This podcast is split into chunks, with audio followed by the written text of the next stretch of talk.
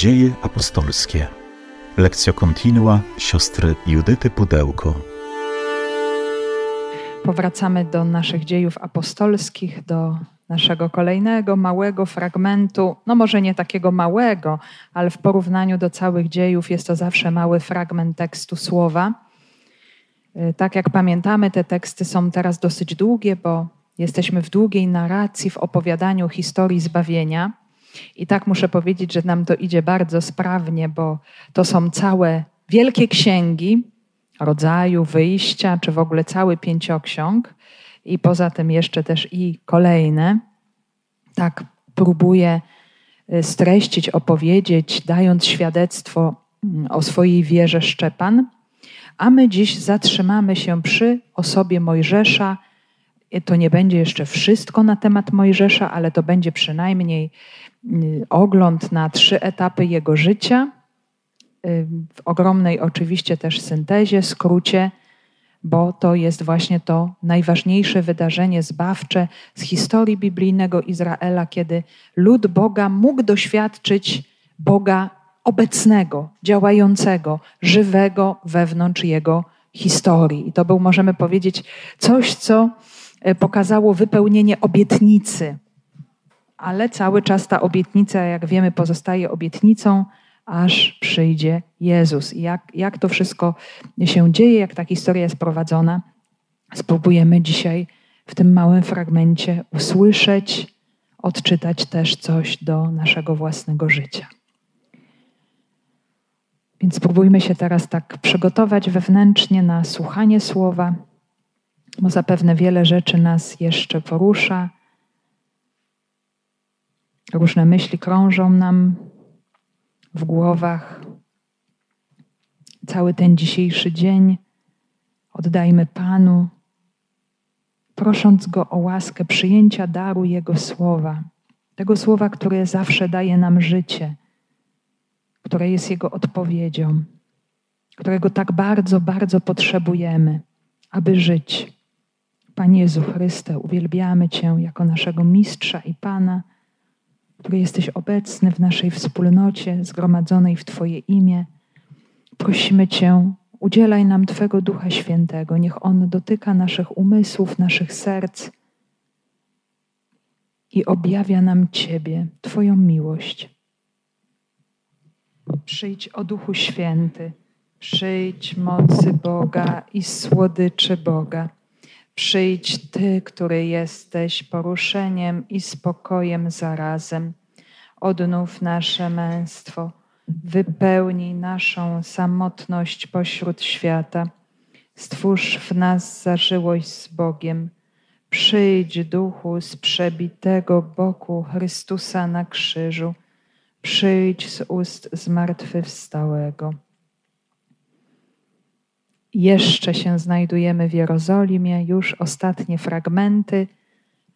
Już nam się tutaj ta historia jerozolimska powoli kończy. Oczywiście ta Jerozolima za, zawsze będzie takim ważnym punktem, do którego apostołowie będą wracać, przybywać, gdzie się będą działy różne ważne rzeczy, bo tutaj jest Kościół Matka, e, ale mm, celem Kościoła jest zawsze posłanie, jest misja. To jest ten kod genetyczny Kościoła, bycie w misji, bycie posłanym czy bycie misją dla drugiego, zwłaszcza dla tego, który nie zna, y, nie ma dostępu do zbawienia.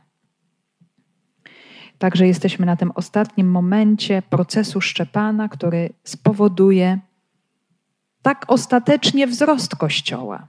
I to jest dla nas też y, cały czas przypominanie sobie, że historia prowadzona przez Chrystusa, ona dokonuje się w kluczu paschalnym. Tak jak to było w przypadku Jego samego, On nas odkupił przez swoją śmierć, czyli ta śmierć została wykorzystana jak najlepiej, tak samo działa Kościół, że to Boże życie rozlewa się również w doświadczeniu krzyża. Krzyża, który prowadzi zawsze do zmartwychwstania. Więc to jest jakaś przedziwna logika Bożego działania, logika paschalna, gdzie zobaczymy śmierć, która wzbudzi życie. I to tak już po prostu jest y, i nie, nie musimy się, nie możemy się dziwić, że w taki sam sposób Bóg działa w naszym życiu, przez śmierć do życia. Nie w uniknięciu śmierci, ale właśnie przez śmierć dochodzimy do, do życia. I ten kontekst też pamiętamy, on jest związany z pojawieniem się Szczepana, czyli pamiętamy o tych niedogodnościach we wspólnocie jerozolimskiej. E, normalne problemy pojawiają się nieustannie każdego dnia, pomimo że ta wspólnota była w jakimś sensie wzorcowa, bardzo żarliwa, bardzo gorliwa, jednak pojawiły się braki. Te braki będą się raz po raz pojawiać, bo ludzi ciągle przebywa i też pojawiają się różne nowe potrzeby. Y, ten kościół się staje zróżnicowany. Są Żydzi mówiący po grecku, inni od Żydów mówiących po aramejsku, niby ci sami, czy podobnie wierzący w tego samego Boga, przyjmujący chrzest y, w imię Jezusa, ale jednak y, różniący się od siebie nawzajem pod różnymi względami.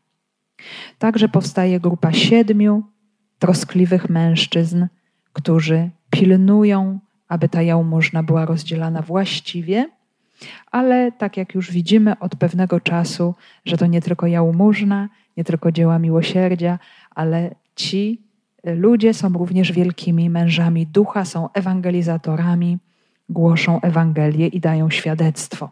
I taki właśnie był Szczepan, tak został przedstawiony przez Łukasza w dziejach jako działający cuda i znaki, jako ewangelizator swojego środowiska Żydów helenistycznych, mówiących po grecku. I te jego argumenty były nie do zbicia. Nie potrafili sprostać jego argumentom. Miał niezwykłą mądrość Bożą, mądrość słowa. I dlatego został oskarżony, niesłusznie oskarżony o bluźnierstwo. Staje przed Sanhedrynem i, tak jak pamiętamy, Szczepan nie broni samego siebie, nie udowadnia, swojej niewinności, ale tak jak zapowiadał to Jezus już e, dużo wcześniej, apostołom, dwunastu apostołom, chociaż wiemy, że Szczepan tak bezpośrednio tego nie słyszał, bo przecież dopiero od niedawna jest chrześcijaninem, e, ale przyjął właśnie tę e, rzeczywistość bycia świadkiem, czyli rzeczywistość zagrożenia, wydania, sądu, staje się miejscem składania świadectwa. I to świadectwo ono pokazuje mm, oczywiście wiarę Szczepana, ale pokazuje też cały zamysł historii zbawienia. Y, ta historia zbawienia jest tutaj zaczęta oczywiście od Boga. Bóg jest źródłem tej historii, y, całej tej drogi y, i zaczęliśmy sobie ją czytać, tak jak ją Szczepan opowiada, od Abrahama i jego potomków. Abraham, ojciec obietnicy, w jego życiu pokazała się ta obietnica Boża która, jak pamiętamy, nie realizuje się od razu, momentalnie, ale realizuje się stopniowo przez różne bardzo skomplikowane historie y, i później przez wzmiankę o Izaaku i Jakubie. Szczepan dochodzi do Józefa, który tłumaczy obecność Izraela w Egipcie. To będzie kolejny ważny też etap mm, naszej drogi.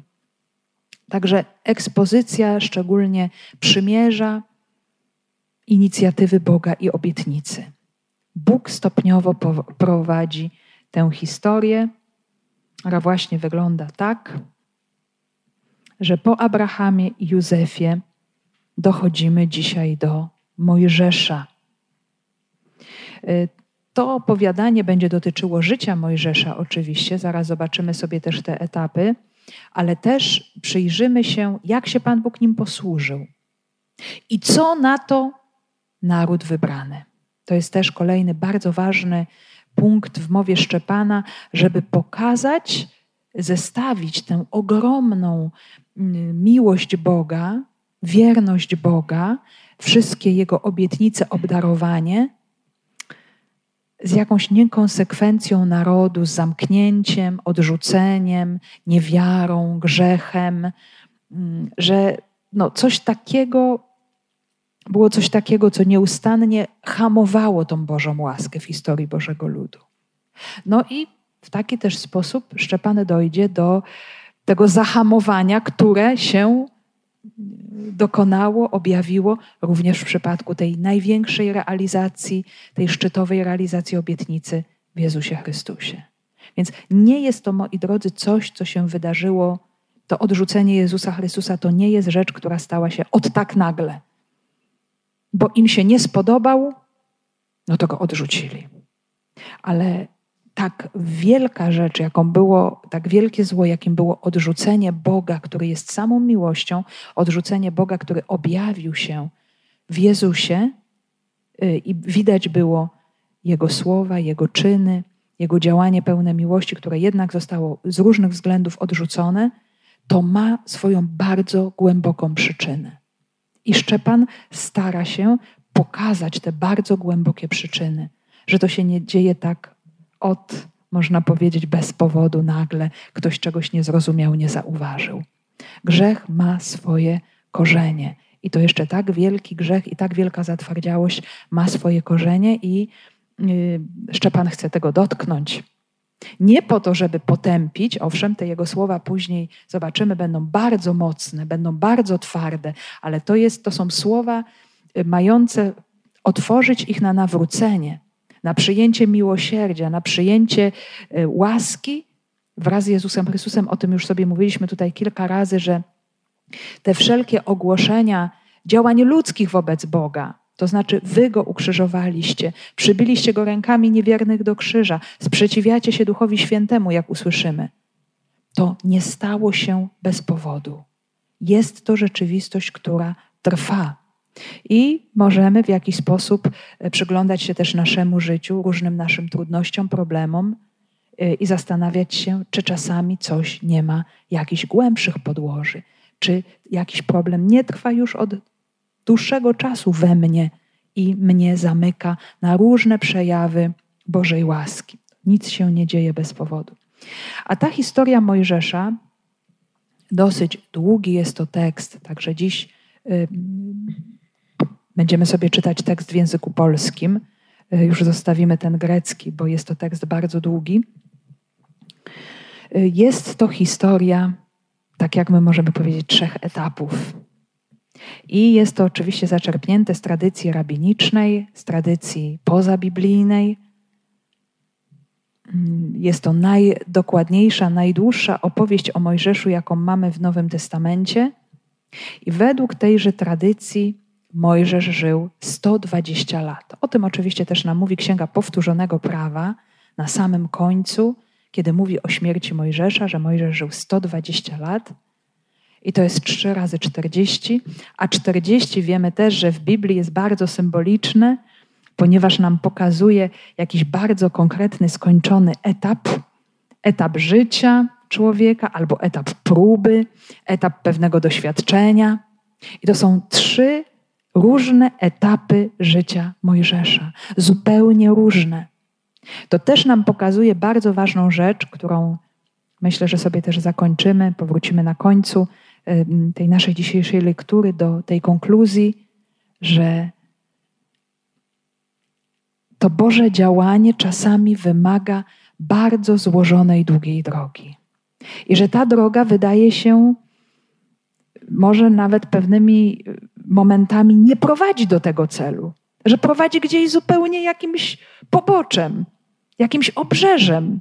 No nie wiadomo w ogóle, co to jest. Możemy zadawać pytanie, dlaczego tak Pan Bóg to prowadzi. Ale skoro Mojżesz był tak poprowadzony i doprowadziło to do naprawdę bardzo konkretnego skutku, no to możemy również to odnosić do naszego życia i zadawać sobie pytanie, w jakim ja jestem teraz etapie. Bo mamy, zobaczcie, trzy etapy.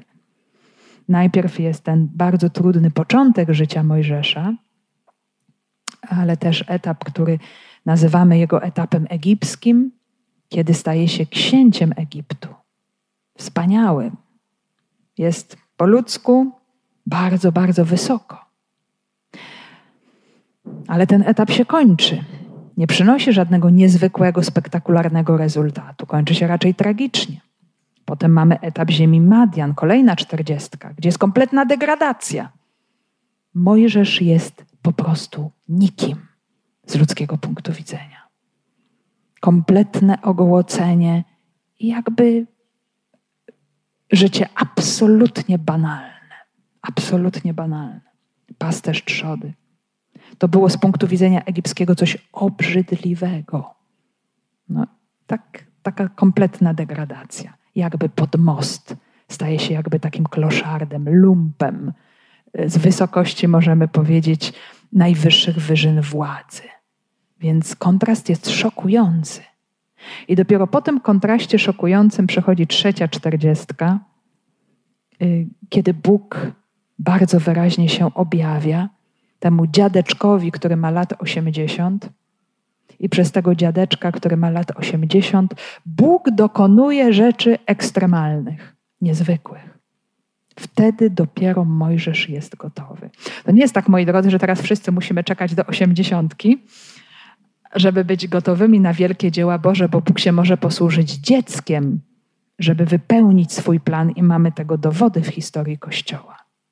Ale chodzi o pewną dyspozycję wewnętrzną, że ja się pozwalam Bogu prowadzić, że ja się staję tak otwarty na Boga, na Jego łaskę, na Jego działanie, że to już nie jest mój plan i mój pomysł na ży moje życie i na uratowanie mojego ludu, bo ja już wiem, że już dochodzę do takiego momentu, że nie mogę nic, ale że pozwalam działać Bogu. I On wtedy przychodzi. Jest to taka, możemy powiedzieć, absolutnie wzorcowa historia, która nam pokazuje, że Bóg działa wbrew wszystkiemu inaczej niż logika ludzka, i to działanie przechodzi właśnie przez tę rzeczywistość całkowitego e, unicestwienia. Z dziejów apostolskich. W miarę jak zbliżał się czas obietnicy, którą Bóg dał Abrahamowi, rozrósł się lud i rozmnożył w Egipcie, aż zaczął panować inny król w Egipcie, który nie znał Józefa. Działał on podstępnie przeciw naszemu narodowi i przymuszał ojców naszych do wyrzucania niemowląt, aby nie zostawały przy życiu. Wówczas właśnie narodził się Mojżesz. Był on miły Bogu. Przez trzy miesiące karmiono go w domu ojca. A gdy go wyrzucono, zabrała go córka faraona i przybrała go sobie za syna. Mojżesza wykształcono w całej mądrości egipskiej i potężny był w słowie i czynie. Gdy skończył lat czterdzieści, przyszło mu na myśl odwiedzić swoich braci, synów Izraela. I zobaczył jednego, któremu wyrządzano krzywdę. Stanął w jego obronie i zabiwszy Egipcjanina, pomścił skrzywdzonego. Sądził, że bracia jego zrozumieją, iż Bóg przez jego ręce daje im wybawienie, lecz oni nie zrozumieli. Następnego dnia zjawił się wśród nich, kiedy bili się między sobą i usiłował ich pogodzić.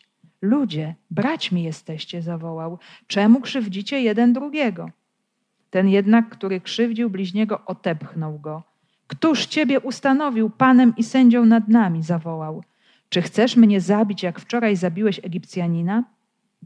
Na te słowa Mojżesz uciekł i żył jako cudzoziemiec w ziemi Madian, gdzie urodziło mu się dwóch synów. Po czterdziestu latach ukazał mu się na pustyni góry Synaj anioł pański w płomieniu ognistego krzewu. Zobaczywszy go, Mojżesz podziwiał ten widok, lecz kiedy podszedł bliżej, aby się przyjrzeć, rozległ się głos Pana. Ja jestem Bogiem Twoich przodków, Bogiem Abrahama i Izaaka i Jakuba. Przeraził się Mojżesz i nie śmiał patrzeć. Zdejmij sandały z nóg, powiedział do niego Pan, bo miejsce, na którym stoisz, jest ziemią świętą. Długo patrzyłem na ucisk mego ludu w Egipcie i wysłuchałem jego westchnień i stąpiłem, aby ich wyzwolić. Przyjdź, poślę cię teraz do Egiptu. W miarę jak zbliżał się czas obietnicy, którą Bóg dał Abrahamowi, rozrósł się lud i rozmnożył w Egipcie, aż zaczął panować inny król w Egipcie, który nie znał Józefa. W miarę jak zbliżał się czas obietnicy, znów Szczepan nam powraca do tej rzeczywistości obietnicy, że ta obietnica staje się coraz bliższa. Oczywiście nie chodzi tutaj o tę pełnię, y, bo ona dopiero dokona się w Chrystusie, ale ta obietnica otrzymania ziemi, rozmnożenia Izraela, ona już się w jakiś sposób zaczyna realizować. Dlaczego? Bo Bóg jest wierny. Nawet jeżeli y, te jego obietnice realizują się inaczej, niż człowiek sobie to wymyśli, i zawsze tak jest. I, I, zobaczmy, my mamy zawsze taką pokusę, ja przynajmniej to widzę, że tak jest, że, mm, że chcemy mieć nasz plan, że mam pewne wyobrażenie, jak pewne rzeczy powinny się zrealizować, jak powinny się wydarzyć, jak Pan Bóg powinien zadziałać, co powinien zrobić, jak powinien pewne rzeczy poukładać.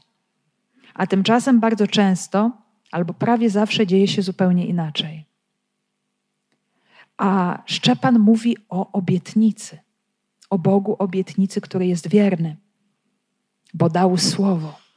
I Bóg zawsze pozostaje wierny, więc dziś, w jakimkolwiek jesteśmy momencie naszego życia, możemy być pewni, że Bóg nas prowadzi i że nas ostatecznie doprowadzi.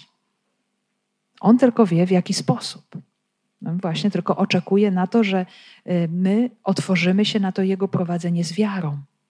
No bo inaczej będziemy y, ciągle niezadowoleni, czy ciągle będziemy widzieć, że to nasze życie nie jest takie, jak my byśmy sobie, y, my byśmy sobie to wymyślili. I pierwszym znakiem też realizacji tej obietnicy jest to, że lud się rozmnaża, rozrasta się w Egipcie. Jeżeli byśmy wrócili myślą do tego biednego Abrahama, który płakał z powodu braku potomstwa, który był sam ze swoją starą Sarą, zupełnie możemy powiedzieć y, bez jakiejś perspektywy na nic innego, to już moglibyśmy się zadziwić. Wystarczyło kilkaset lat, dla nas to może być bardzo dużo, ale dla Boga te kilkaset lat to jest nic. I już rzeczywistość się diametralnie zmienia. Jest bardzo liczny lud w Egipcie. Czyli to też już jest znak tej wierności Boga. I to wszystko dzieje się, moi drodzy, zobaczmy, y, w sytuacji, która nagle zmienia się i staje się bardzo niekorzystna, ponieważ zaczyna panować inny król w Egipcie, który nie znał Józefa, który nie wiedział, kim on jest, który nie wiedział, kim są Hebrajczycy, kim są synowie Jakuba, y, co się dokonało dzięki Józefowi, nie pamięta tej historii. I staje się, możemy powiedzieć, taką przeszkodą. Tak się wydaje na pierwszy rzut oka, że staje się przeszkodą w przeprowadzeniu planu Boga. I my możemy mieć w naszym życiu wielu takich faraonów, różnych faraonów, którzy nie znają Boga, czy nie mają wiary, czy nie wiedzą, jak Bóg prowadzi tę historię. I może nam się wydawać, że jest ktoś, czy coś, czy jakaś rzeczywistość, czy jacyś ludzie, czy jakieś wydarzenia, które blokują Boże obietnice. I co się teraz stanie? Bo nie damy rady tak dalej. I z każdej chwili, z każdą chwilą dzieje się coraz gorzej. Ponieważ, jak mówi Szczepan, Działał on podstępnie przeciwko naszemu narodowi i przymuszał ojców naszych do wyrzucania niemowląt, aby nie zostawały przy życiu. I tutaj jest oczywiście bardzo też skrótowo opisane to wszystko, o czym nam mówi pierwszy rozdział Księgi Wyjścia, a mówi nam o bardzo złożonej eksterminacji Hebrajczyków. Pamiętamy niewolniczą pracę poniżającą, ogromny wyzysk, bardzo nieludzką sytuację. Y, I potem dopiero właśnie ta eksterminacja pozbawiająca życia chłopców hebrajskich, niemowlęta, y, w obawie, że stworzą oni wielką armię, y, która uderzy ostatecznie na Egipcjan, przejmą władzę, tak jak to wcześniej uczynili Hyksosi. Mm, byli to Semici, którzy też przybyli do Egiptu za chlebem, a potem ostatecznie przejęli władzę w Egipcie. Więc Egipcjanie, obawiając się, że będzie podobnie w tym momencie, bronią się. Bronią się, zabijając chłopców hebrajskich, których było wielu. W tenże sposób chcieli przymusić również dziewczęta hebrajskie, żeby poślubiały Egipcjan. I żeby w ten sposób całe to dziedzictwo, wszystkie dobra Hebrajczyków, żeby przechodziły z powrotem do Egipcjan, żeby oni stawali się właścicielami tego mm, wszystkiego. I nie wiemy, ilu chłopców hebrajskich w wyniku tego rozkazu straciło życie, ilu zostało zabitych, ale o tym autor biblijny nam nie mówi, autor Księgi Wyjścia, ani nie mówi o tym Szczepan, ale autor Księgi Wyjścia mówi nam o czymś zupełnie innym, że w tej tragicznej, potwornej sytuacji, w tym swoistym piekle, jaki przeżywali Hebrajczycy, pojawiły się dwie położne. Ja je osobiście niesamowicie lubię, one mnie zachwycają w historii Księgi Wyjścia. z tego względu, że one pojawiają się tam jako znak Bożej opatrzności, zanim pojawi się Mojżesz. I to tak może być, moi drodzy, zanim dokonają się te wielkie dzieła, wielka zmiana, która też oczywiście dojrzewa bardzo powoli w naszym życiu, mogą pojawić się takie symptomy. I te położne nie boją się faraona, ale są posłuszne Bogu. Nie zabijają chłopców hebrajskich, nie boją się konsekwencji. Są niesamowicie rezolutne, są sprytne y, i one są tym obrazem tej słabości, kruchości, która zwycięża ostatecznie, bo one działają w imię Boga prawdziwego, Boga życia, zwyciężając właśnie te okrutne podstępy faraona. Y, Bóg im błogosławi, chłopcy się rodzą, nie są zabijani, i właśnie dlatego, być może dlatego, Mojżesz mógł się urodzić i mógł żyć. Nie został zabity. I to jest, moi drodzy, bardzo wielka, y, wielkie dzieło i wielki obraz, i taka, możemy powiedzieć też, wielka nauka wynikająca z tej rzeczywistości, ponieważ zobaczmy, ktoś pozwolił Mojżeszowi żyć. Ktoś pozwolił mu się urodzić. Kto wie, ile, ilu Bóg przygotował nam różnych swoich wysłańców, różnych dobrodziejów ludzkości, narodów, przedziwnie uzdolnionych, niezwykle uzdolnionych, ale ktoś im nie pozwolił żyć. A tu pojawiły się te kobiety, te odważne położne, które powiedziały śmierci nie, bez względu na konsekwencje. I to wobec kogo? Wobec faraona, który mienił się być Bogiem na ziemi. Jest to rzecz niezwykła. Jest to rzecz bardzo mała, ponieważ kiedy mówimy o Księdze Wyjścia, zawsze myślimy o Mojżeszu.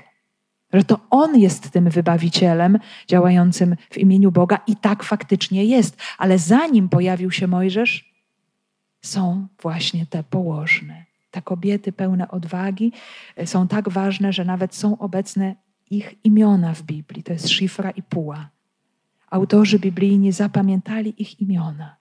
Są zapisane, ponieważ wybrały Boga życia wbrew śmierci. I to już jest pewien taki symptom, takie światełko Bożego działania. O tym oczywiście Szczepan nie mówi, bo mówi on bardzo, bardzo e, ogólnie. E, ta mowa nie mogła trwać w nieskończoność przez ileś godzin, tak jak my to robimy, ale musiała być w miarę zwięzła. E, więc co się stało dalej? Właśnie w tej dramatycznej sytuacji, gdzie z jednej strony jest śmierć, a z drugiej strony jest malutkie światełko życia, przychodzi na świat Mojżesz. Wówczas właśnie narodził się Mojżesz, był on miły Bogu, przez trzy miesiące karmiono go w domu ojca, a gdy go wyrzucono, zabrała go córka faraona i przybrała go sobie za syna. E, więc Mojżesz właśnie rodzi się w tej sytuacji bardzo niesprzyjającej, bardzo trudnej. Więc moi drodzy, to nie jest tak, że Pan Bóg będzie czekał, aż się wszystko pięknie wygładzi, y, rozwinie czerwony dywan i wprowadzi na świat y, swojego pośrednika. Zobaczcie, podobnie stanie się z Jezusem Chrystusem, który urodzi się również pod okupacją rzymską. Jego życie również będzie zagrożone również będzie w Egipcie, przeżyje mnóstwo różnych bolesnych sytuacji. I tak właśnie było w życiu Mojżesza. Rodzi się. I tutaj Szczepan, jako ten przedstawiciel judaizmu helenistycznego, y, tak bardzo ciekawie opisuje y, Mojżesza. Mówi, że był miły Bogu, ale dosłownie tutaj to greckie słowo może oznaczać, że był subtelny, gładki czy elegancki. Takie jakieś właśnie piękno, y, piękno ludzkie i jednocześnie też piękno wskazujące na działanie Pana Boga. I to jakieś przedziwne zewnętrzne i wewnętrzne piękno tego maleństwa sprawiło, że y, rodzice go ukrywają. Y, to tutaj autor księgi do Hebrajczyków, który po swojemu to wszystko interpretuje, oczywiście w sposób o wiele bardziej zwięzły, Mówi tak, dzięki wierze Mojżesz był ukrywany przez swoich rodziców w ciągu trzech miesięcy po swoim narodzeniu, ponieważ widzieli, że ładne jest dzieciątko, a nie ulękli się nakazu króla. Oczywiście ta ładność, ona wskazuje na szereg różnych cech, które Bóg gdzieś ukrył właśnie w tymże dziecku. E, matka Mojżesza ukrywa go trzy miesiące, potem już pewnie to dziecko staje się zbyt głośne. E, to jest też ciekawe, zobaczmy, e, że nie jest powiedziane, jakie imię otrzymał wtedy ten chłopczyk, jakie imię nadała mu matka i ojciec. Nie ma nic na temat tego imienia. Jest on tak jakby zupełnie kimś bezimiennym, jest po prostu małym chłopczykiem hebrajskim. Zostaje wrzucony do Nilu w koszu. Ta historia jest oczywiście bardzo niezwykła siostra Mojżesza Miriam, jego starsza siostra, pilnuje tego kosza. Y, kosz przypływa w miejsce, gdzie kąpała się córka faraona ze swoimi dwórkami. Zostaje ten kosz znaleziony. Y, odkryty zostaje Mojżesz. Jest piękny, płaczący, delikatny. Córka faraona się wzrusza i go ocala. Także zobaczmy, to jest rzecz przedziwna, bo powiedziałam przed chwilą o dwóch położnych hebrajskich, ale zobaczmy, że początek Księgi Wyjścia to są same kobiety. To są położne, to jest matka Mojżesza, to jest siostra Mojżesza i to jest w końcu córka faraona i jej dwórki. Zobaczmy, jaka potęga kobiet y, broniących życia, które są też w jakiś sposób manifestacją Boga życia. Boga, który stanie w obronie życia swojego ludu. Pokaże, objawi się właśnie jako ten y, wybawiciel. Y, I zostaje przyjęty, niejako adoptowany. W starożytności adopcja była jak najbardziej powszechna, zwłaszcza kiedy ludzie nie mieli dzieci, y, przyjmowali inne dzieci za swoje. I pojawia się też w Księdze Wyjścia imię Mojżesza. Córka faraona mówi: nazwała go Mojżeszem, ponieważ wydobyłam go z wody. Tak tłumaczy autor księgi wyjścia. I co ciekawe, jest to etymologia, która pochodzi z języka hebrajskiego. Wyciągnięty z wody, ocalony przez wodę. Zwróćmy uwagę, że jest to rzecz, która powróci w jego historii. To jest też bardzo ciekawe, że Pan Bóg daje nam pewne wydarzenia, pewne cechy, pewne nasze właściwości, różne elementy, które stanowią o jakimś szczególnym wyposażeniu przez Boga, czy zadaniu, czy misji. Ten Mojżesz, który sam jest ocalony na wodzie, czy przez wodę, czy wydobyty z wody, on później ocali lud Izraela w jaki sposób? Prowadząc ich przez otwartą wodę historia się powtórzy. Więc jest to już jakieś proroctwo, jakaś zapowiedź. On sam przeżył tą, jako niemowlę, pewnie to się jakoś odbiło w jego życiu, traumę na tej wodzie i później Bóg tę wodę przed nim i przed całym ludem otworzył.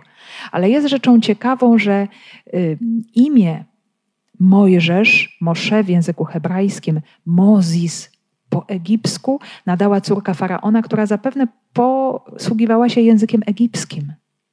I to słowo Mozis jest pewnym takim elementem wspólnym. Ja już o tym wielokrotnie mówiłam przy innych okazjach, wskazującym na bycie zrodzonym, bycie synem kogoś. W Egipcie są właśnie takie imiona jak Tut Mozis, Ptah Mozis, Ra Mzes. Są to synowie poszczególnych bóstw egipskich. Boga Tota, Boga Ra, y, Boga Ptacha. A tutaj mamy tylko Mozis. I to nam wskazuje na rzeczywistość pewnej tajemnicy w życiu Mojżesza. Nie wiadomo w tym momencie, czyim on jest synem. Księga Wyjścia nic nam nie mówi o ojcu Mojżesza. Jest jakby nieobecny.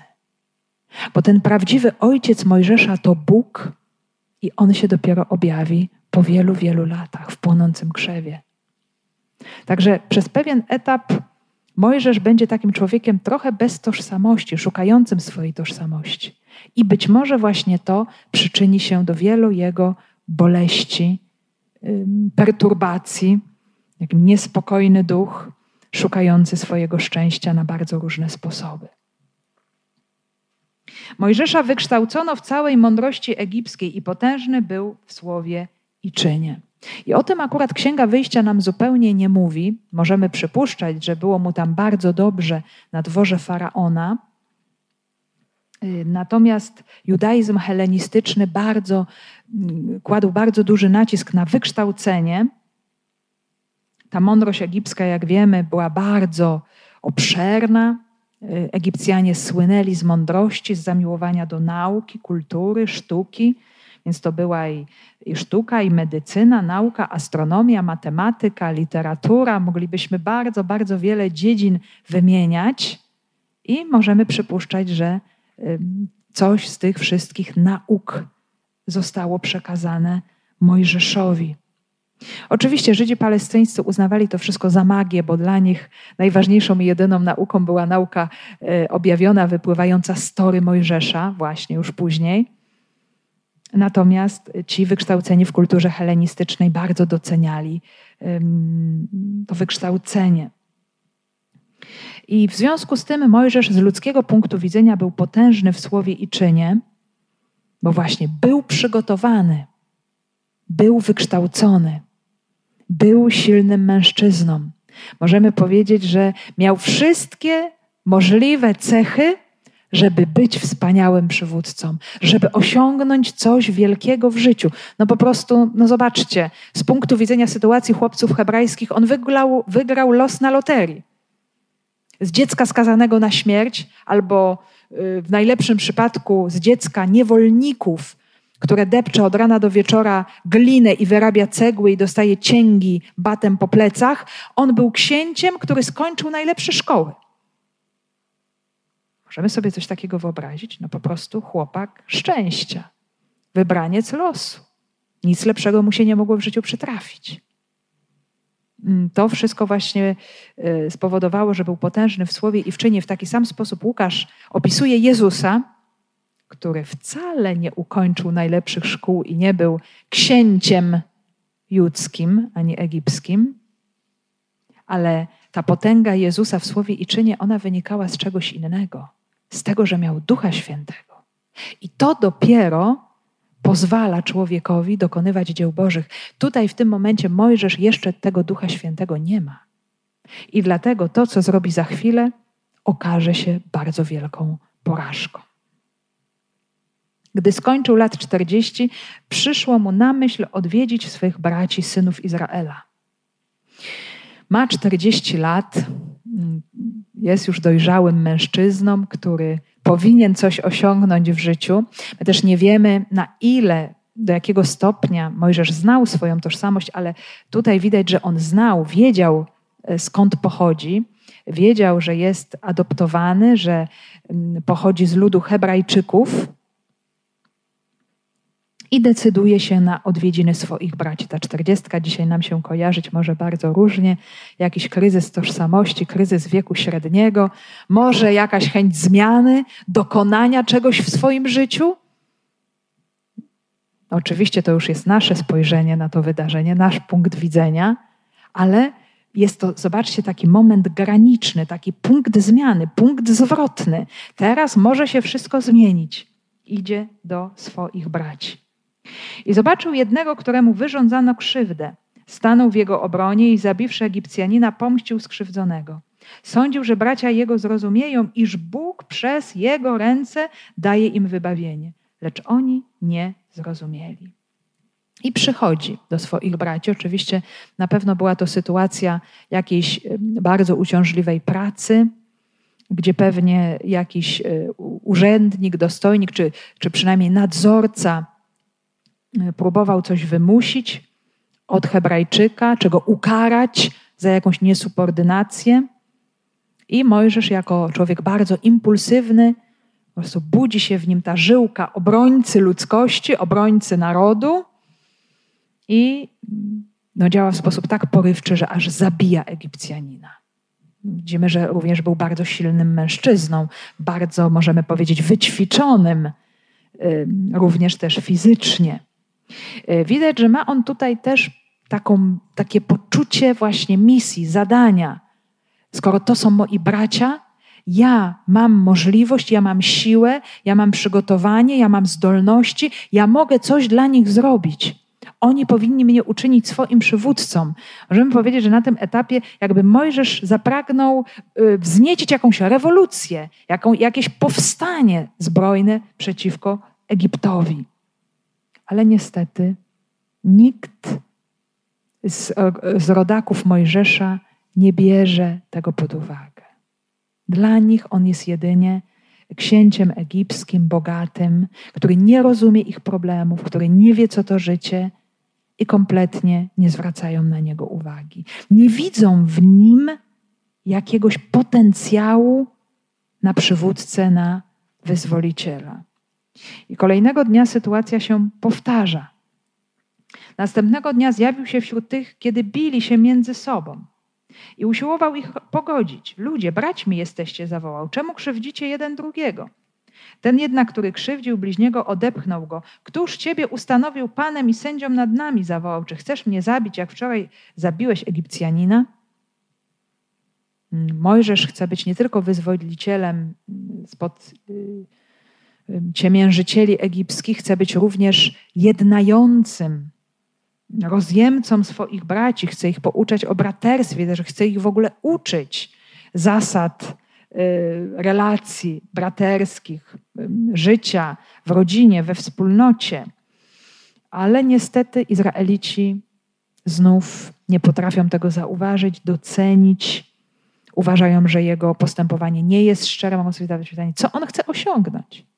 Czy jest tutaj jako szpieg, wczoraj zabił Egipcjanina, to może dziś zabije nas. Zobaczmy, to nie jest też takie proste. Mojżesz musiał się pewnie przez jakiś potem dłuższy czas zmagać też z tym bolesnym doświadczeniem. W końcu był mordercą. Zamordował Egipcjanina. Nie jest taka rzecz błaha. I y, Pan Bóg jednak bardzo stopniowo, powoli go kształtuje, przygotowuje do tej misji, ale tutaj w tej sytuacji Mojżesz absolutnie nie jest na to gotowy. Tak jakby z ludzkiego punktu widzenia on ma wszelkie możliwe dane, żeby być superwodzem pod każdym względem, ale jednak nim nie jest. Zobaczmy, Pan Bóg patrzy zupełnie inaczej.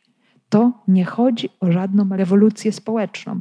To nie chodzi o przejęcie władzy w Egipcie. To nie chodzi nawet o wyzwolenie. To chodzi o coś o wiele większego.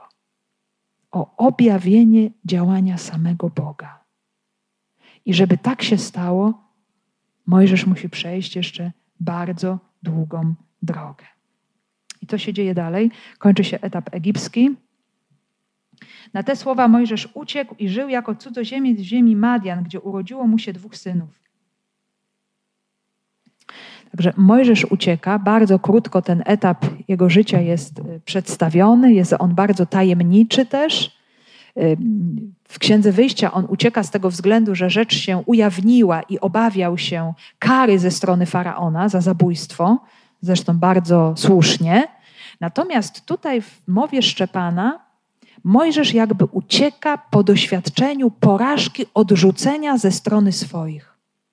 Po prostu został nieprzyjęty. Nie ma tutaj dla niego miejsca.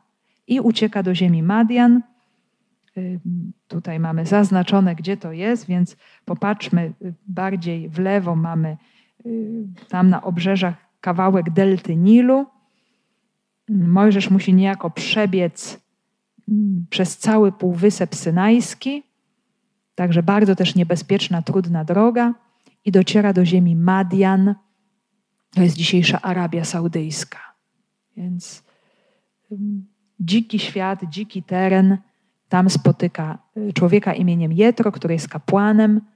Mojżesz poślubia Seforę, jedną z córek tego kapłana. Oczywiście jest wcześniej romantyczne spotkanie przy studni, jak to zwykle w Starym Testamencie. Pojawia się silny mężczyzna, który broni córki y, Jetry. Staje się gościem w jego domu i poślubia jego córkę. I ma dwóch synów. I prowadzi zwykłe, przyziemne życie. Nic się nie dzieje zdegradowany y, z pozycji księcia egipskiego do zwykłego pastucha, który żyje na pustyni. Jest po prostu szokująca degradacja. Po 40 latach ukazał mu się na pustyni góry Synaj anioł pański w płomieniu ognistego krzewu. Także dopiero po 40 latach musi upłynąć kolejnych 40 lat. Także już na pewno e, synowie Mojżesza dorośli, on już jest staruszkiem. No i nie wiemy, jakie on ma podejście do tego wszystkiego, czy jest szczęśliwy, czy jest zrealizowany, czy już zapomniał o tym swoim egipskim życiu. Ale jak sobie przypomnimy różne mm, fragmenty Księgi Wyjścia, to kiedy Mojżesz tą misję od Boga otrzyma, on będzie się wymawiał, on będzie mówił, że nie potrafi mówić. Więc niektórzy to interpretują w taki sposób, że w całej tej swojej y, bytności w ziemi Madian, pośród tych dzikich kus, gór, pustyni, Mojżesz niejako zapomniał wszystkie te mądrości Egiptu. Wszystko wyszło z jego głowy. Już się nie czuje tym wspaniałym przywódcą 40 mm, lat wcześniej, jakim był, ale czuje się zupełnie po ludzku niezdolnym do niczego. Także jest pastuchem i to jeszcze nie u siebie, tylko u teścia i, i wędruje. Pomimo, że też jest już człowiekiem w podeszłym wieku, starszym człowiekiem, cały czas te owce pasie, może medytuje na pustyni, zastanawia się nad swoim życiem, ale w każdym bądź razie, widząc niezwykłe zjawisko płonącego krzewu, jest bardzo tym zjawiskiem zaabsorbowany, pociągnięty. Ma w sobie jeszcze coś z takiego człowieka niezmiernie żywotnego. Chce zobaczyć, co to jest, chce się zbliżyć, chce podejść. I mówi, a to już widziałem takie rzeczy, to już mnie nie interesuje, już jestem stary i zmęczony. Nie, wbrew przeciwnie. Mojżesz czuje tutaj jakiś powiew niezwykłości, Y, i chce temu wszystkiemu się przyjrzeć. Podchodzi. Zobaczywszy go, Mojżesz podziwiał ten widok, lecz kiedy podszedł bliżej, aby się przyjrzeć, rozległ się głos Pana. Ja jestem Bogiem Twoich przodków, Bogiem Abrahama, Izaaka i Jakuba. Przeraził się Mojżesz i nie śmiał patrzeć. Czyli Mojżesz najpierw podchodzi i się zachwyca. Że cała ta sytuacja jeszcze ostatecznie, zobaczmy, go nie złamała do końca. Pozostał w nim jakiś zachwyt, umiejętność podziwu. I właśnie ma w sobie pewną taką wewnętrzną otwartość, giętkość, odwagę. Księga Wyjścia mówi, że on musiał tę górę obejść dookoła, żeby, przej- żeby się zbliżyć do tego y, krzewu płonącego, więc musiał całkiem kawał przejść, pewnie się bardzo natrudzić, ale miał w sobie właśnie y, tę chęć poznania, doświadczenia, czegoś nowego. Czyli pomimo starości y, fizycznej, jakaś taka otwartość na coś nowego w nim pozostała. I podchodzi, najpierw widzi, ogląda. To jest oczywiście to wszystko, co się wiąże z walorami życia greckiego. Grecy oglądali rzeczywistość, dla nich to widzenie było niesamowicie ważne, kontemplacja rzeczywistości. I Mojżesz ogląda i podziwia, niejako kontempluje ten krzew, może zadając sobie pytanie, co to jest, i dopiero słyszy mm, głos Boga. Bóg, który mu się objawia, słyszy głos Pana. Ja jestem Bogiem Twoich przodków, Bogiem Abrahama, Izaaka i Jakuba. Zanim Bóg, jak doskonale wiemy, objawi swoje imię, że jest tym, który jest, i wtedy już Mojżesz będzie wiedział, do jakiego Boga należy, to mm, Bóg sam wraca do tej wcześniejszej historii. Że to jest historia związana z tymi obietnicami, o których mówi Szczepan teraz do swoich braci, do swojego ludu. Że ten Bóg tak bardzo związał się z tymi, którym dał obietnicę, że nie wstydzi się nazywać się ich Bogiem, że y, identyfikuje się z nimi, że jest z nimi związany. Czyli to nam pokazuje bardzo ważną rzecz, że Bóg Izraela, Bóg jedyny jest Bogiem wiernym. Jeżeli wchodzi z kimś w przymierze, to w tym przymierzu pozostaje. To oczywiście w całej pełni objawi się w tym przymierzu zawartym z nami w Jezusie Chrystusie, objawionym w naszym chrzcie, które jest absolutnie niepodważalne, nie do starcia, nie do, nie do zaprzeczenia. Bóg się nigdy nie wyrzeknie tych, z którymi wchodzi w przymierze. Także Bóg ojców Bóg tej historii, Bóg tej obietnicy, Bóg przymierza. I co ciekawe, jeżeli jest to Bóg Ojców, Bóg Izraela, to jest jednocześnie Bóg tych, którzy jakiś czas temu Mojżesza odrzucili. On jest związany z tym ludem, który odrzucił Mojżesza. I teraz wszystko się zmieni, ponieważ Mojżesz otrzyma już to zadanie bezpośrednio od Boga. Ale oczywiście spotkanie z Bogiem jest przerażające dla Mojżesza. My nie wiemy, jaką on miał wiedzę na temat Boga jedynego. Y, czy właśnie utożsamiając się z Hebrajczykami, miał tą pełną, czystą wiarę w Boga Abrahama, Izaaka i Jakuba. Na ile on tego Boga znał, na ile znał tą historię, nie wiemy. Jest to zawsze tajemnicą dla nas, ale na pewno teraz jest, jest ten moment, w którym Mojżesz może bardziej z bliska Boga poznać, może go niejako doświadczyć.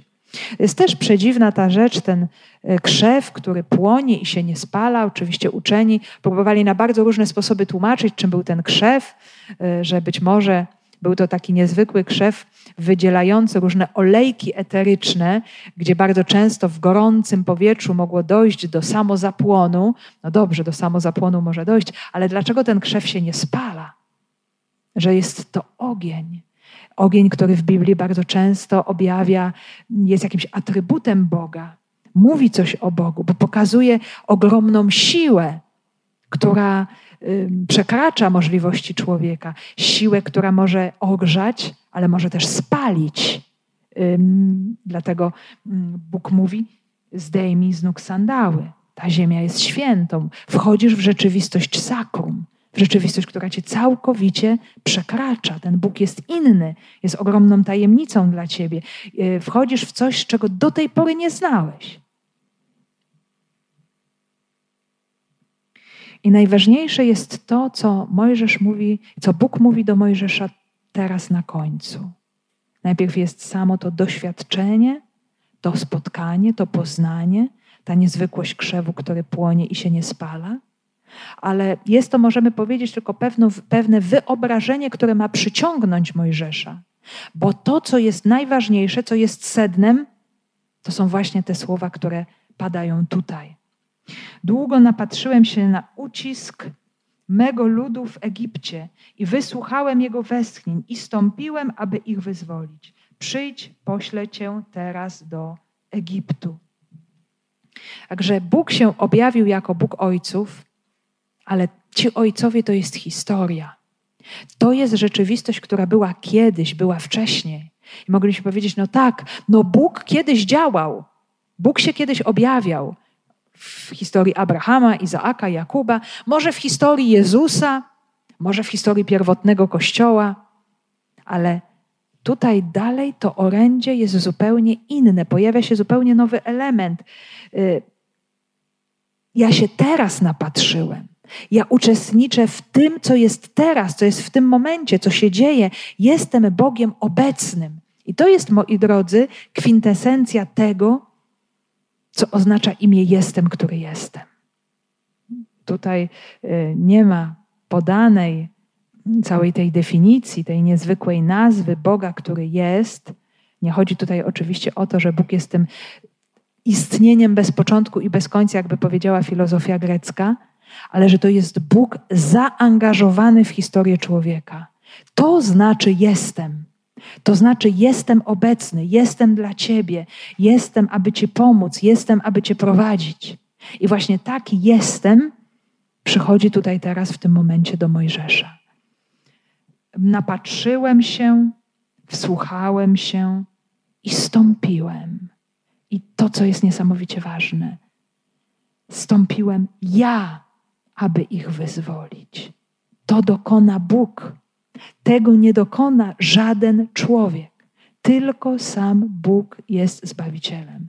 I moi drodzy, kiedykolwiek człowiek myśli, że może kogoś uratować, wybawić, to jest ogromna pomyłka, ogromna porażka. My nie jesteśmy, jak doskonale wiemy, producentami miłości, producentami życia. Jeżeli nawet nam się wydaje przez pewien czas, że coś możemy, to przychodzi moment, jakiś moment krytyczny, kiedy widzimy, że nic nie możemy, że jesteśmy bez sił. Ponieważ jedynie Bóg jest tym dawcą życia, zbawienia, ratunku, no wszystkiego. I tylko człowiek, który jest wszczepiony w tego Boga, podłączony do tego Boga, tak jak teraz Bóg próbuje tego Mojżesza, objawiając się mu, podłączyć pod siebie, Mojżesz wchodzi w to doświadczenie. To nie jest coś, o czym by on usłyszał od kogoś, ktoś mu coś opowiedział o tym Bogu, że on jest taki, ktoś by mu przekazał albo w jakiejś mądrej książce egipskiej by przeczytał, że Hebrajczycy są monoteistami i mają jedynego Boga, który jest całkowicie inny niż wszyscy bogowie Egiptu. To nie jest taka wiedza. To jest po prostu doświadczenie. Kiedy ja jestem sam na tej dzikiej pustyni z kozami, i nie ma prawo tutaj mnie nigdy zobaczyć, nagle ktoś mnie tu woła po imieniu. Ktoś mnie zna, ktoś zna historię mojego życia i zaprasza mnie do czegoś niezwykłego, co przerasta zupełnie moje możliwości. I to jest, moi drodzy, to jest ta rzecz, która może porwać serca człowieka, że człowiek odkrywa obecność y, kogoś, to co powiedzieliśmy sobie przy okazji Abrahama, że Abraham w końcu spotkał kogoś, komu na nim zależało, dając obietnicę potomstwa i ziemi, ktoś, kto słyszał tęsknotę i pragnienia jego serca. I teraz znowu Mojżesz bardzo osobiście też słyszy głos takiego Boga, który go woła po imieniu który go zaprasza do czegoś. Więc jest to powołanie, jest to misja, która wynika z doświadczenia, ze spotkania, nie z czegoś nauczonego, y, z jakichś mądrości ludzkich, ale z osobistego doświadczenia. I dlatego jest to tak wielkie, tak silne, i to doświadczenie pozwoli dalej Mojżeszowi y, przejść niesamowicie trudną drogę. Pośród ludu opornego, niewierzącego, buntowniczego, zatwardziałego. Ale jest to możliwe tylko dlatego, że inicjatorem jest Bóg obecny, Bóg bliski, Bóg, który wchodzi w życie człowieka i w tym życiu y, po prostu działa. A Mojżesz ma się stać y, właśnie narzędziem tego Boga. I tak podsumowując, moi drodzy, ten etap, zobaczmy, że to dzieło Eksodusu w które Szczepan wprowadza swoich słuchaczy i wprowadza nas, jest w ogóle ogromne dzieło, bo to jest taki paradygmat zbawienia. To nie jest przypadek, że dzieło Jezusa Chrystusa, to ostateczne zbawienie, ono się dokonało w kontekście Paschy. To nie jest przypadek. Dlatego, że Eksodus, wyjście z Egiptu, Pascha, podczas której to wszystko się dokonała, to był zapowiedź, to był taki paradygmat, czyli wzorzec odkupienia, wzorzec zbawienia, ratunku, który daje tylko Bóg. To oczywiście była zapowiedź tego, co się dokona w Synu Bożym wobec każdego z nas. Y, więc jest to tak niesamowicie ważne, wielkie, ale jednocześnie kolejna sprawa, ta historia jest przygotowywana bardzo powoli, bardzo stopniowo.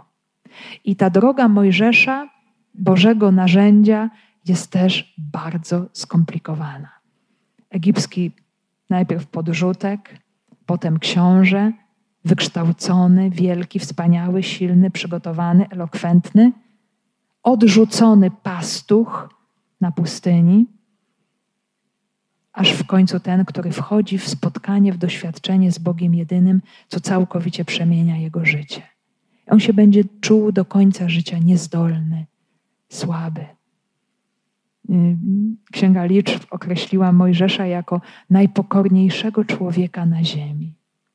Chyba nie przez przypadek, bo mając doświadczenie takiej historii, takiego życia, to jest oczywiście jeszcze nie koniec, bo Mojżesz będzie musiał doświadczyć straszliwych trudności ze strony faraona, kiedy pójdzie wypełniać swoją misję, i będą te ogromne trudności ze strony buntowniczego ludu że cała ta historia ogołoci Mojżesza do końca. Dlatego on będzie najpokorniejszym, czyli wiedzącym, że wszystko, absolutnie wszystko w jego życiu działa Bóg. Że on sobie nie zawdzięcza kompletnie nic. I będzie on takim cudownym y, proroctwem y, Zbawiciela Jezusa Chrystusa, do czego właśnie Szczepan w całej tej mowie nas prowadzi. Że moi drodzy, jesteśmy zaproszeni do refleksji. Patrząc na życie Mojżesza, możemy sobie zadać pytanie, czy jeszcze jesteśmy na szczycie egipskiego dachu, egipskiego pałacu, pewni swoich zdolności, możliwości, y, gotowi na wyzwania, które stoją przed nami? Czy już się czujemy strąceni do ziemi Madian, zdegradowani, słabi, opuszczeni, y, przegrani z ludzkiego punktu widzenia? A może już się czujemy zaproszonymi przez Boga do działania w zupełnie nowym wymiarze, oczyszczeni Jego łaską, Jego obecnością. Może już czujemy się prześwietleni tym światłem płonącego grzewu i prowadzeni Jego słowem po to, żeby objawiać Jego dzieła, tylko Jego dzieła, a nie samych siebie.